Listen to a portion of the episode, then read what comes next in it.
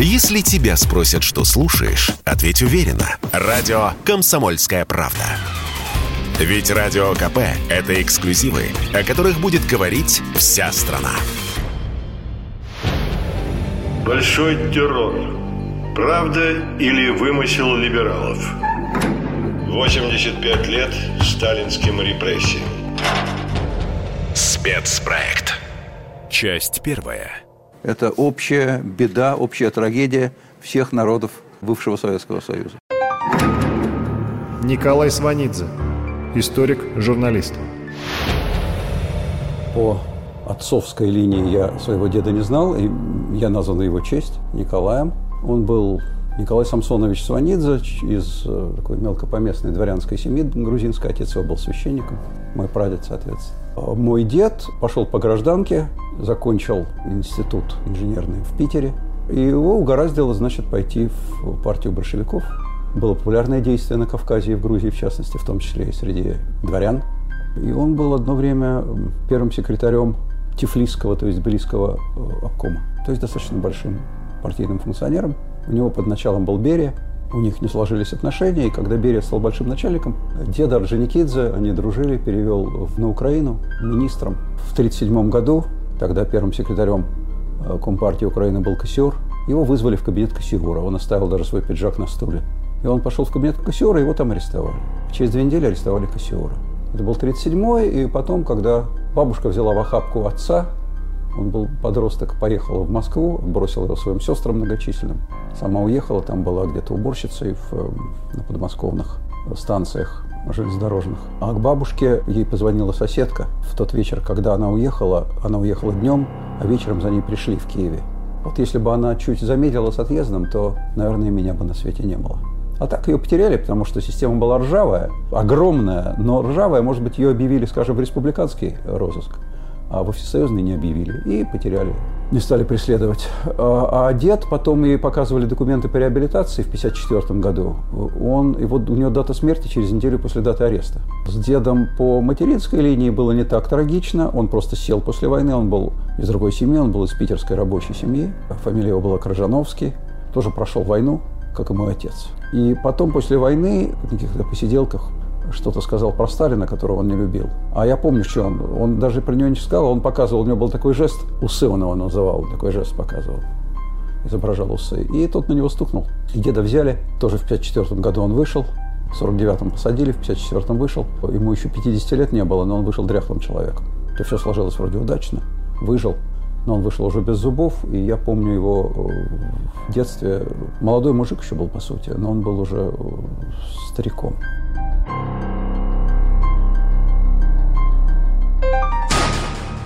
Термин «большой террор» появился впервые в книге английского историка Роберта Конквеста, которая так и называлась «Большой террор».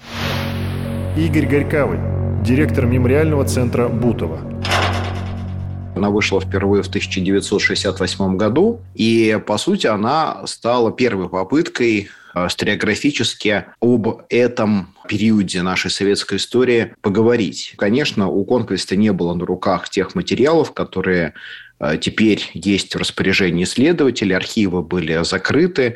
Фактически можно было судить только по какой-то очень отрывочной информации, и его оценки и его цифры, приведенные в этом исследовании, теперь, конечно, исследователями не принимаются в качестве релевантных, но сам термин э, с его легкой руки э, закрепился. И мне кажется, что этот термин правильный, удачный, э, потому что он э, описывает э, смысл и значение происходивших тогда процессов в советском обществе. Хотя этот термин, конечно, не описывает все сложности того, что происходило тогда в Советском Союзе. И мы понимаем, что за спиной Ежова стояло политбюро ЦК ВКПБ, над политбюро стоял сам Сталин, который дирижировал эти процессы, и поэтому возникает неизбежный вопрос, а как более точно эти события можно описать. И вот сейчас в нашей отечественной историографии чаще исследователи пользуются таким понятием, как массовая операция эн ка вэ дэ. Это точный исторический термин. Сами сотрудники эн ка вэ дэ именно так называли ряд операций по массовым арестам и казням врагов народа. Это сугубо политизированный термин. Родился он впервые, естественно, в западной светологии, а затем уже перекочевал в нашу историографию и стал особо активно будироваться в годы Горбачевской перестройки. Евгений Спицын, историк. Но одним из родоначальников этого термина является небезызвестный Роберт Конквест, британский советолог, русофоб, который был чуть ли не главным специалистом по России. И, по-моему, вот если я не ошибаюсь, у кого-то из руководителей состоял чуть ли не советником по России. Многие штампы времен Горбачевской перестройки, применительно к сталинской эпохе, были рождены именно им, и оттуда затем были взяты на вооружение уже всеми нашими либералами, антисоветчиками. С точки зрения, скажем, народной истории, это период Ежовщины. Игорь Гарькавый, директор Мемориального центра Бутово. Ну, с Ежовщиной понятно, это попытка Сталина, вполне удачная попытка Сталина свалить вину за массовые репрессии на наркома внутренних дел Николая Ежова, который как э, шпион и морально разложившийся человек был в конце концов расстрелян. Но э, в народе вот эта вот идея, что во всем виноват Ежов, она нашла широкое распространение. Это был, безусловно, успех э, сталинской внутренней пропаганды. Официальная версия Большого террора, которая была озвучена в конце тридцать девятого, в сороковом году, она была единственная верная. То есть тогда людям сказали правду, что это Ежов. Александр Колпакиди, историк. Он очень долго, упорно втерся в доверие к Сталину, членам Политбюро. Человек был исключительно коварный и двуличный. И сумел войти вот в ближний круг. Он сумел доказать, что он будет лучше, чем Ягода, руководить госбезопасностью, сковырнул путем интриг Ягоду, стал во главе госбезопасности. И что самое печальное, и в чем была большая ошибка Сталина, он одновременно сохранил партийные посты. Он оставался секретарем ЦК.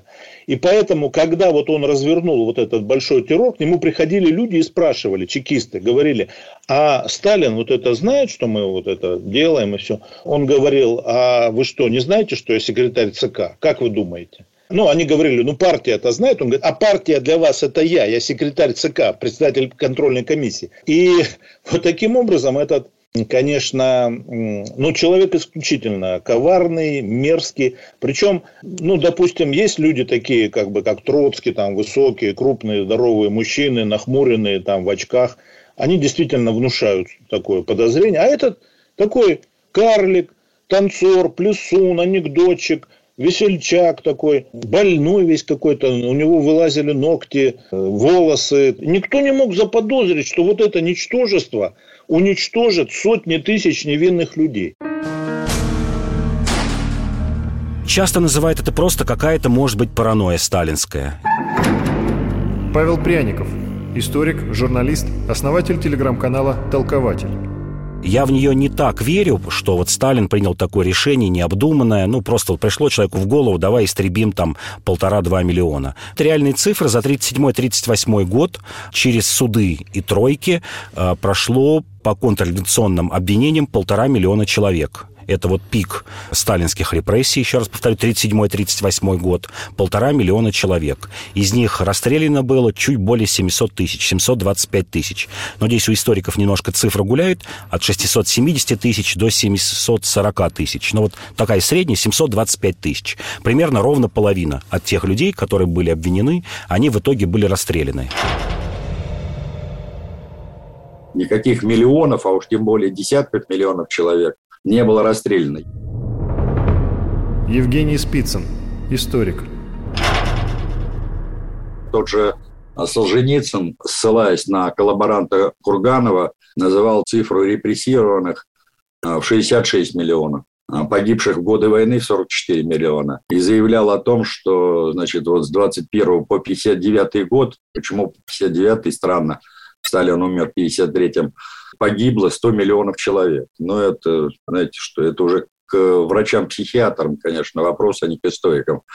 Тот же Рой Медведев называл в сорок миллионов жертв сталинских репрессий, ну и так далее, и так далее. Значит, если смотреть по документам, существует несколько официальных справок, которые писали руководители силовых ведомств, в частности Горшенин, министр юстиции, Круглов, министр внутренних дел, Руденко, генпрокурор, на имя Хрущева и Маленкова. Записки эти писались в начале тысяча девятьсот пятьдесят четвёртого года. Вот из этих записок суммарно следовало, что с января тысяча девятьсот двадцать первого, то есть с момента окончания гражданской войны, широкомасштабной фронтальной гражданской войны, до декабря тысяча девятьсот пятьдесят третьего года политическим репрессиям было подвергнуто четыре миллиона шестьдесят одна тысяча человек. То есть это за тридцать три года. Понятно, что пик политических заключенных, он пришелся на вторую половину тридцатых годов, особенно на тридцать седьмой тридцать восьмой годы. Теперь сколько было осуждено к расстрелу? Причем я замечу, что осуждено к расстрелу, это не значит, что все приговоры были приведены в исполнение. По разным причинам кто-то не был расстрелян, и этот приговор был ему заменен, ну, например, длительным сроком заключения. Так вот, опять-таки цифры гуляют, но в целом можно сказать, что это где-то в промежутке шестьсот сорок две - шестьсот восемьдесят две тысячи человек. Значительная часть расстрелянных пришлась именно на тридцать седьмой тридцать восьмой год. Продолжение через несколько минут. Большой террор. Правда или вымысел либералов? восемьдесят пять лет сталинским репрессиям. Спецпроект. Часть вторая. Я вам приведу один пример, но он очень показательный. Евгений Спицын, историк. Вот мне совершенно недавно Андрей Владимирович Сушков, это наш молодой, но очень даровитый историк из Свердловска, прислал прелюбопытную статью о том, как реабилитировали жертв сталинских репрессий. Это высокопрофессиональный историк, который пользуется авторитетом. Называется эта статья так. «Затем придут корабли. Узник колымских лагерей Валерий Синяков».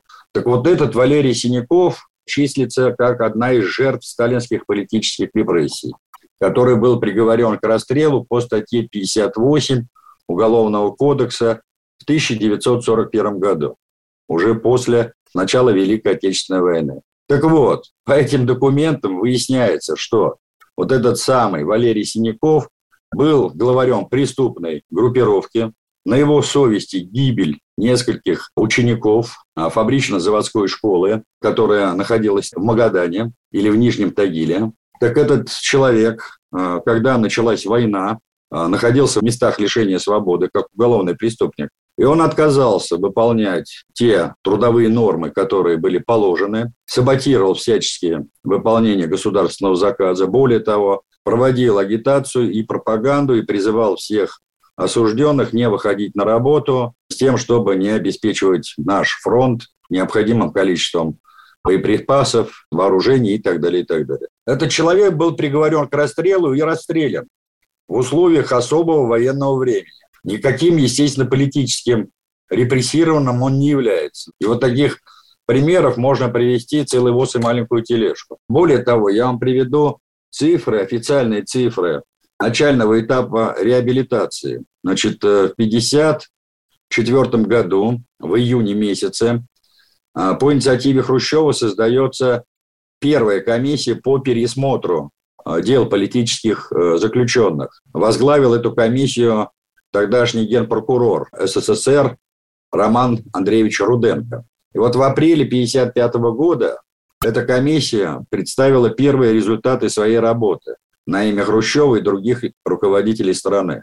В справке, которую они послали, значилось, что за время работы этой комиссии, то есть за десять месяцев, центральная и региональные комиссии на круг просмотрели чуть больше двести пятьдесят тысяч дел.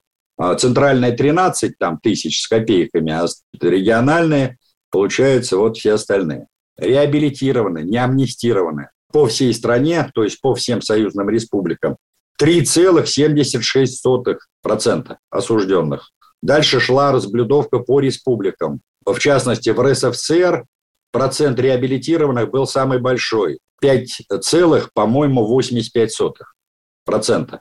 А, например, на территории Украинской ССР, который, кстати, в период репрессий руководил именно Никита Сергеевич Хрущев, было рассмотрено больше всего дел. Вот из этих двухсот пятидесяти тысяч, девяносто три с лишним тысячи. Там было реабилитировано ноль целых девяносто одна сотых. То есть сами же хрущевские клевреты воочию показали, что львиная доля осужденных по пятьдесят восьмой, пятьдесят девятой статьям, а это основные политические статьи, были осуждены законно и по делу.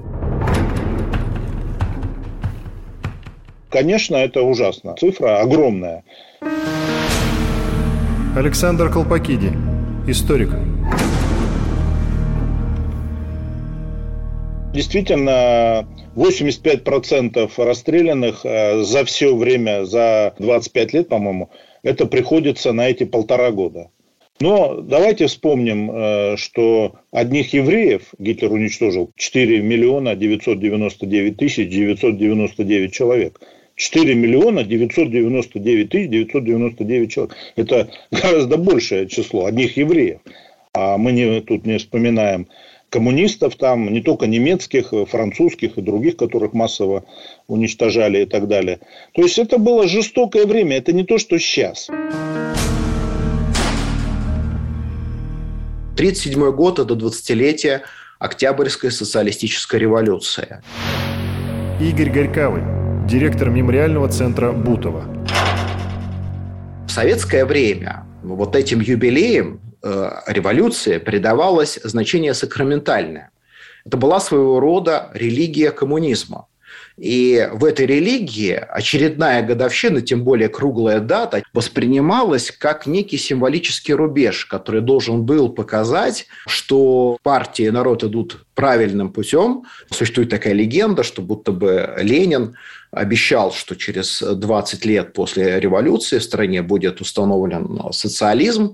До коммунизма еще, может быть, дело не дойдет, но социализм уже должен был быть построен. Отсутствие реальных признаков этого самого общества благополучия беспокоило людей, потому что мечты не сбывались, жертвы были принесены, а светлого будущего как-то пока не наступало. И с этим было связано очень многое в действиях политического руководства Советского Союза именно в эти годы. Ну, помним, что в тысяча девятьсот тридцать шестом году была принята Конституция новая, которая на самом деле была формально весьма демократичной.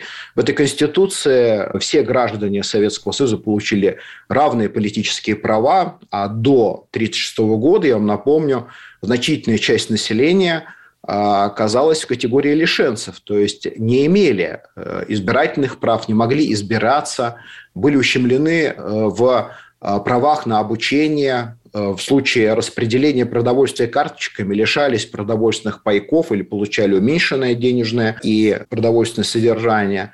Вот эта категория лишенцев, она включала в себя и бывших дворян, и священно-церковнослужителей, других представителей эксплуататорских классов, участников белого движения и так далее. Так вот, теперь вроде бы формально все были равны. И выборы тысяча девятьсот тридцать седьмого года они были анонсированы как триумф советской демократии. К этим выборам готовились, шла предвыборная кампания.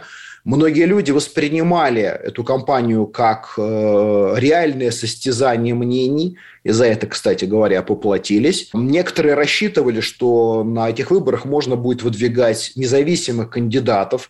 И вот сводки эн ка вэ дэ и телеграммы с мест летом тысяча девятьсот тридцать седьмого года сообщают о том, что у людей есть совершенно фантастические планы, например, выдвижения священников в Верховный Совет эс эс эс эр, поскольку с высокой трибуны всем было объявлено, что выборы свободные, и действительно каждый желающий может теперь стать депутатом Верховного Совета эс эс эс эр, принимать участие в управлении государством. Казалось, что все это существует только на бумаге. Победили представители блока большевиков и беспартийных. Случайных кандидатов не было. Но брожение умов наступило. И вот э, это брожение умов, высказывания очень даже острые. Я вот прочитал много десятков следственных дел, И вы знаете, очень частый момент, который встречается там, это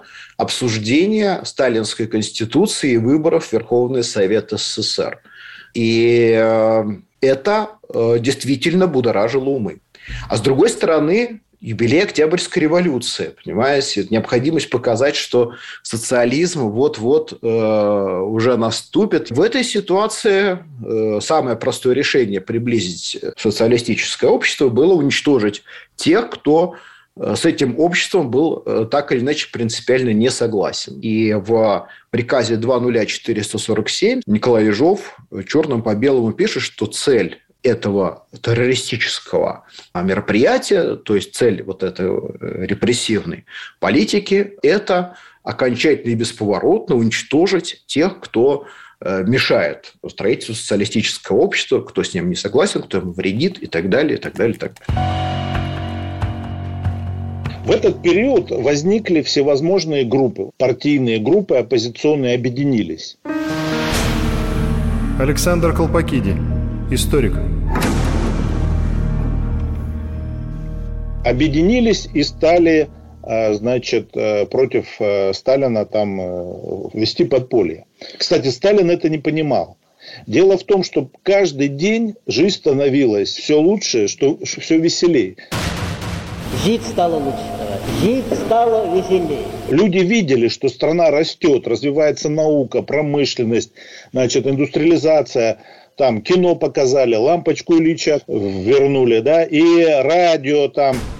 Товарищи, разве вы думали, что наши дети, что наши внуки будут в детских садах, будут в детских яслях, будут на курортах? Все, товарищи, для нас, все создал. Спасибо тебе, великий Сталин. И это все не выдумки, это фиксируется многочисленными донесениями вот АГПУ, которая проводила опрос. А тогда социологической службы не было, но была гораздо более сильная служба в АГПУ, которая все это фиксировала. И даже молодые казаки уже приветствовали советскую власть и говорили, что бы мы видели при царе, там сидели бы в своей столице, значит, а сейчас я могу в Москву поехать, там поступить в университет и так стать ученым, и что и действительно было. Вот этого недооценивали. Сталин, как ни странно, он не понимал это, что с каждым днем враги его слабеют, поскольку успехи очевидны. Но, к сожалению, для Сталина а, на его пути встал а, карлик, кровавый, а, совершенно мерзкий человек. Это вот Николай Иванович Ежов. Продолжение через несколько минут. Большой террор. Правда или вымысел либералов? восемьдесят пять лет сталинским репрессиям. Спецпроект. Часть третья. Весь июль тысяча девятьсот тридцать седьмого года проходили совещания, связанные с определением масштабов и технологии, собственно говоря, проведения этих массовых операций. Игорь Гарькавый, директор Мемориального центра Бутово.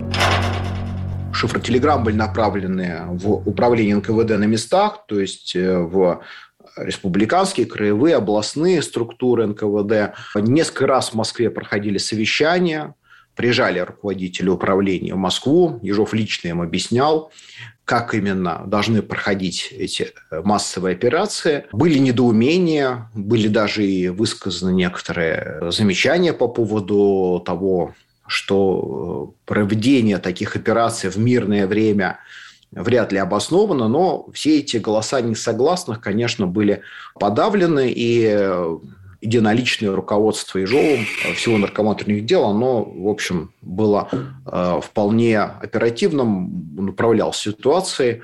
Э, руководство осуществлением кулацкой операции было возложено на заместителя наркоматных дел Фриновского, который руководил Главным управлением государственной безопасности. И тридцатого июля тысяча девятьсот тридцать седьмого года Ежовым был подписан оперативный приказ два ноль четыреста сорок семь, который был утвержден Политбюро цэ ка вэ ка пэ бэ и который стал главным нормативным документом для проведения массовой кулацкой операции. Но параллельно с этим отдельно выходили приказы по национальным операциям.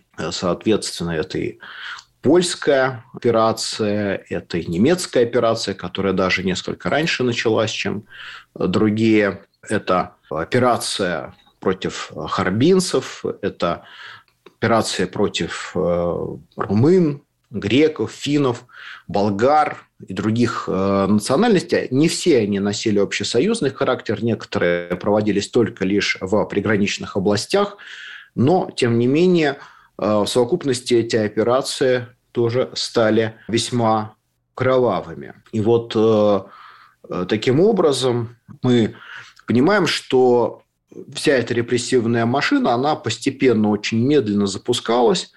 Однако к середине августа тысяча девятьсот тридцать седьмого года репрессии стали набирать уже такой оборот, что можно говорить о их массовом характере. В начале августа уже начались расстрелы. И в Москве восьмого августа тысяча девятьсот тридцать седьмого года первая группа заключенных в количестве девяносто одного человека была расстреляна на Бутовском полигоне.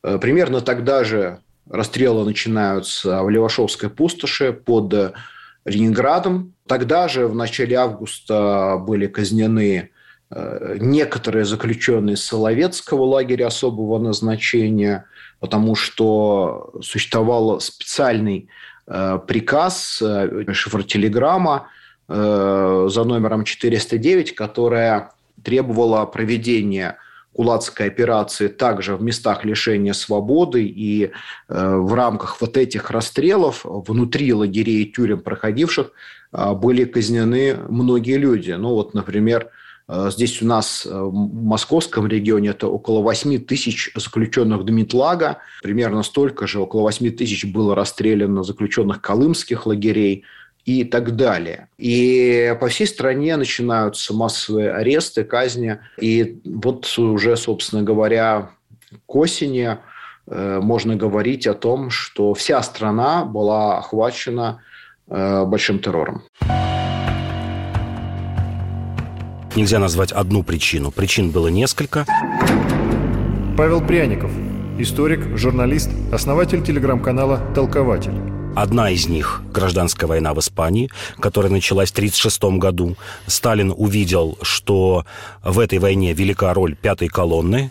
Это тот самый генерал Франко, оттуда пошло название пятой колонны. Генерал Франко, который поднял мятеж против законной власти, это раз. Второе. Среди республиканцев, тех, кто воевал против Франко, довольно-таки была сильная фракция анархистов и троцкистов. Их деятельность в итоге привела к разброду и шатанию в, в рядах республиканцев. И в очень многих ситуациях их непримиримая борьба, ну, скажем так, с классическими коммунистами привела к поражению на фронтах. И Сталин понял, что в случае гипотетической войны, а войну ждали и все двадцатые годы, и тридцатые годы, другое дело, что враг менялся. Это была Польша, Англия, затем Германия. И Сталин понял, что и пятая колонна, и разброд, и шатание внутри левых, они могут привести к фатальным последствиям. А если мы говорим о массовых операциях эн ка вэ дэ, то для э, осужденных предполагалось создание специальных троек. Игорь Гарькавый, директор Мемориального центра Бутово. Тройка – это три чиновника. Это руководитель местного управления эн ка вэ дэ, он всегда был председателем тройки. Это представитель местной организации партии большевиков, которые все время пытались политически контролировать этот процесс. И это представитель местной прокуратуры, в основном исполнявший в этой тройке роль статиста. Таким образом, эти три чиновника получали от следователей пакет документов, и главным из них было обвинительное заключение. Фактически, в девяноста девяти процентах случаев именно это обвинительное заключение – определяла судьбу подследственного. И тройка выносила свой вердикт на основании тех материалов, которые следователь собирал и формулировал. Тройка должна была решить, какую меру наказания избрать.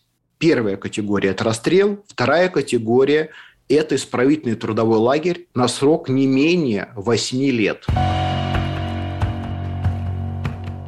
И в чем причина введения троек? Это, конечно же, ускоренный судебный процесс. Павел Пряников, историк, журналист, основатель телеграм-канала «Толкователь». Потому что обвиняемых было так много, что обычные суды просто не справились бы с этим валом и потоком. Могу привести пример. В среднем такая тройка за рабочий день совершала сто пятнадцать - сто двадцать приговоров. То есть ни один суд, в котором есть адвокат, прения сторон, ну, такой классический суд, он такого количества, скажем, судебных заседаний не смог бы просто вынести. А доходило до рекорда, рекордное было, вот все то, что я прочитал в архивах, в Западно-Сибирском крае рекорд был за одну ночь, по-моему, двадцать восьмого июля тридцать восьмого года, тысяча двести двадцать один человек за ночную смену, вот тройка вынесла столько приговоров. Три человека выносили эти приговоры, в среднем уходило пять-семь минут на такой приговор. Без каких-либо прений сторон, без адвокатов, просто от следствия приносили папочку, в котором были описаны дела подсудимого, и рекомендовано было, обычно ставилась какая-то литера, рекомендовано было к нему применить ту или иную меру наказания. В среднем большая часть приговоров была, это смертные приговоры, это примерно семьдесят шесть процентов, и двадцать четыре процента это тюремные сроки от пяти до десяти лет, лагерные сроки. Сильно не варьировалось. Высшая мера наказания пять либо десять лет. Одновременно существовали и суды, и суды существовали, и как раз и врагов народа судили э, судами. Это примерно еще одна половина приговоров. То есть всего за два года было три с половиной миллиона приговоров, включая уголовных, из которых полтора миллиона пришлось на тройки, то есть процентов сорок. Вот попасть э, на суд считалось это прям очень хорошо в те времена. Действительно, когда говорят, вот часто сейчас произносят такие фразы, что вот в России очень мало оправдательных приговоров на судах, их всего лишь ноль целых восемь десятых процента, а вот при Сталине было от одиннадцати до тринадцати процентов оправдательных приговоров. Это верно. Это тех дел, которые проходили через суды. Но те, кто попадал в тройки, практически не имели шансов. Я посмотрел статистику, да, были оправдательные приговоры и там, но их было, вот вдумайтесь в эту цифру, ноль целых три сотых процента. То есть из полутора миллионов человек пятьсот оправдательных приговоров, и то это не из-за гуманизма судов, скорее из-за недоработок следствия, так как приходилось работать в авральном режиме, путали фамилии, даты рождения, теряли документы, и часто просто вот человека вызывали на тройку, долго искали его папку, там кричали Иванов, Петров, не находили его документов, отправляли обратно, как бы тройка уезжала, время проходило, его дело отправляли в суд. Вот были такие случаи. Есть знаменитые процессы, они описаны с адвокатами тридцать седьмого - тридцать восьмого годов. Вот сейчас в это не верится, потому что, ну, во многом сильно демонизировано то время, не верится, но действительно адвокаты помогали людям по пятьдесят восьмой статье получить вместо того, чтобы вот требовал прокурор, например, десять лет или высшую меру наказания, а подсудимые получали полтора-два года. И часто даже отпускались в зале суда, потому что истекало время, получив полтора года, они эти полтора года проводили в СИЗО.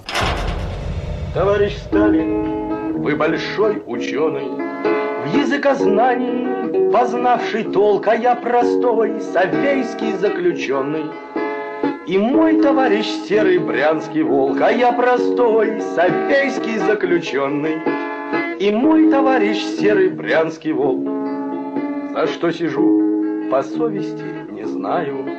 Но прокуроры, видимо, правы, и так сижу я в Туруханском крае, где при царе бывали в ссылке вы. И так сижу я в Туруханском крае, где при царе бывали в ссылке вы. И вот сижу я в Туруханском крае, где конвоиры строги и грубы. Я это все, конечно, понимаю, как обострение классовой борьбы. Я это все, конечно, понимаю, как обострение классовой борьбы. Я вижу вас, как вы в партийной кепке и в кителе идете на парад. Мы рубим лес и сталинские щепки, как раньше во все стороны летят. Мы рубим лес и сталинские щепки, как раньше во все стороны летят. Продолжение через несколько минут. Большой террор. Правда или вымысел либералов? восемьдесят пять лет сталинским репрессиям. Спецпроект. Часть четвертая. Осип Мандельштам. Стихотворение «Кремлевский горец». Читает историк Николай Сванидзе. Мы живем под собою, не чуя страны. Наши речи за десять шагов не слышны, а где хватит на пол разговорца, там помянут кремлевского горца. Его толстые пальцы, как черви, жирны, а слова, как пудовые гири, верны. Таракани смеются усища и сияют его голенища. А вокруг него сброд тонкошеих вождей. Он играет услугами полулюдей. Кто мяучит, кто плачет, кто хнычет, лишь один он бабачит и тычет. Как подковы кует за указом указ. Кому в пах, кому в лоб, кому в бровь, кому в глаз. Что не казнь у него, то малина, и широкая грудь осетина. Большой террор, он называется народом очень метко. Ежовщина, не сталинщина, не там бериевщина, никак иначе, а именно ежовщина. Александр Колпакиди, историк.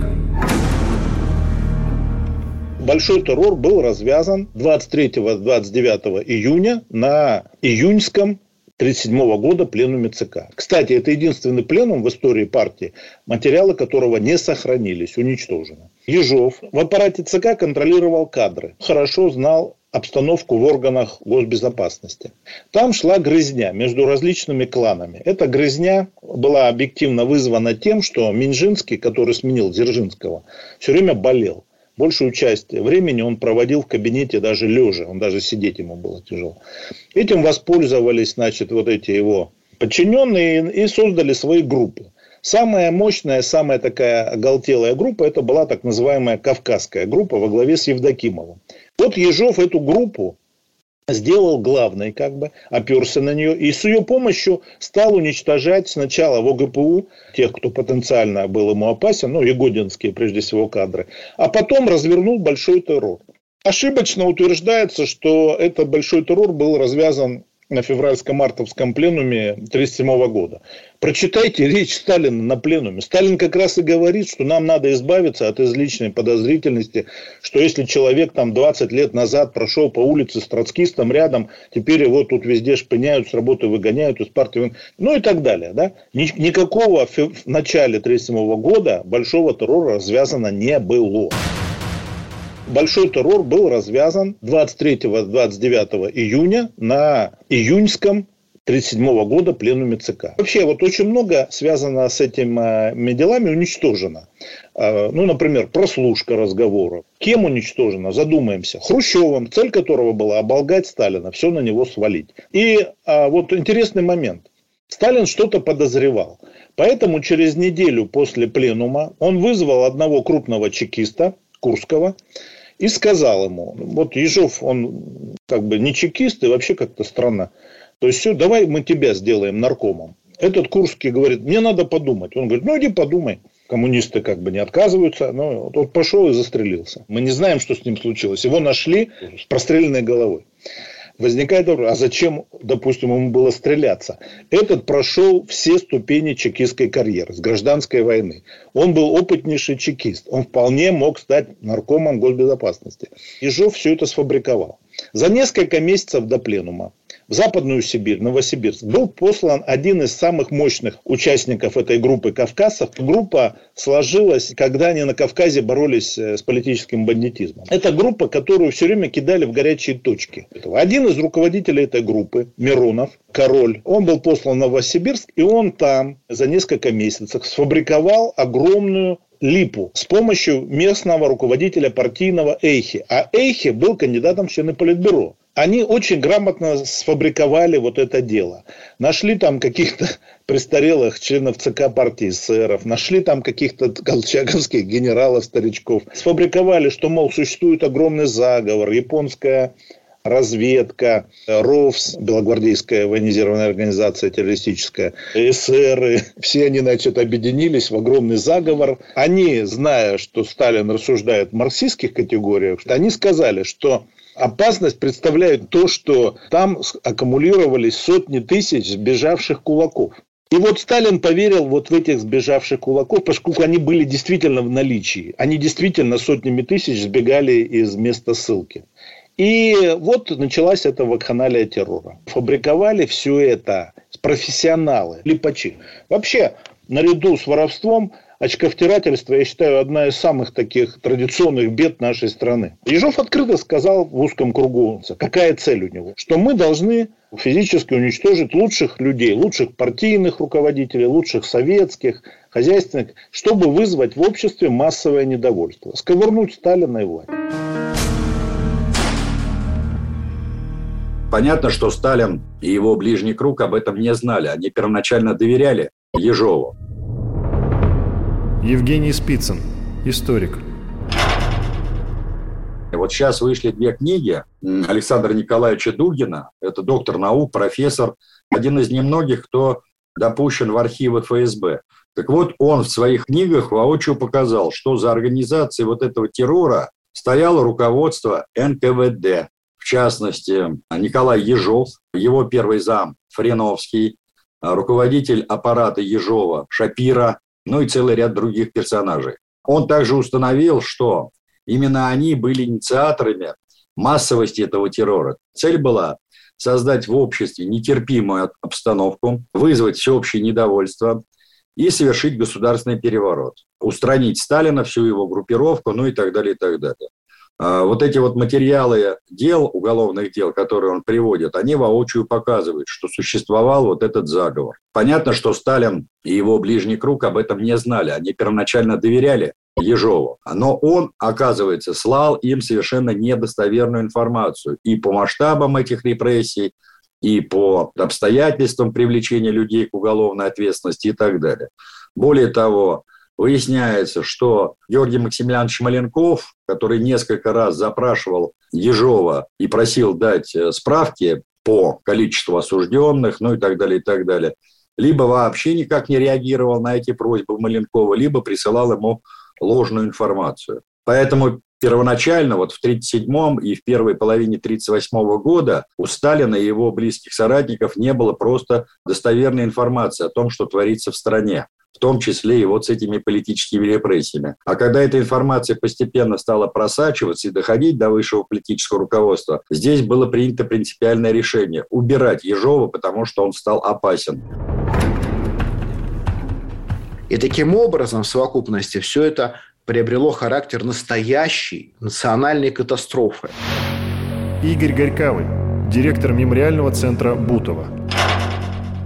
Вместе с самим приказом два ноль четыреста сорок семь в каждый регион э, приходили так называемый лимит. Они просто в этом приказе были прописаны.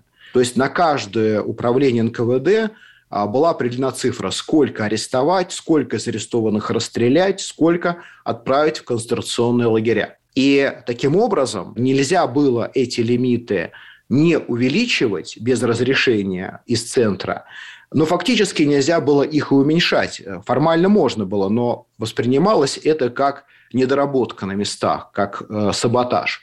И поэтому лимиты не только были выполнены, но практически везде они были перевыполнены. Есть множество документов, которые свидетельствуют о том, что руководство партийной организации того или иного региона вместе с руководителями управления эн ка вэ дэ обращалась лично к Сталину, к членам Политбюро, к Ежову с просьбой об увеличении лимитов. И, как правило, политическое руководство страны разрешало эти лимиты увеличивать. Операция по устранению Ежова с его поста была не столь легка, как это кажется. Евгений Спицын, историк. В архиве сохранилось несколько заявлений Ежова, написанных на разных листках, в том числе одно заявление даже на обычной тетрадной клеточку бумаги, об своей отставке. То есть пришлось применить, прямо скажем, ну, такое серьезное давление, чтобы Ежов написал это заявление.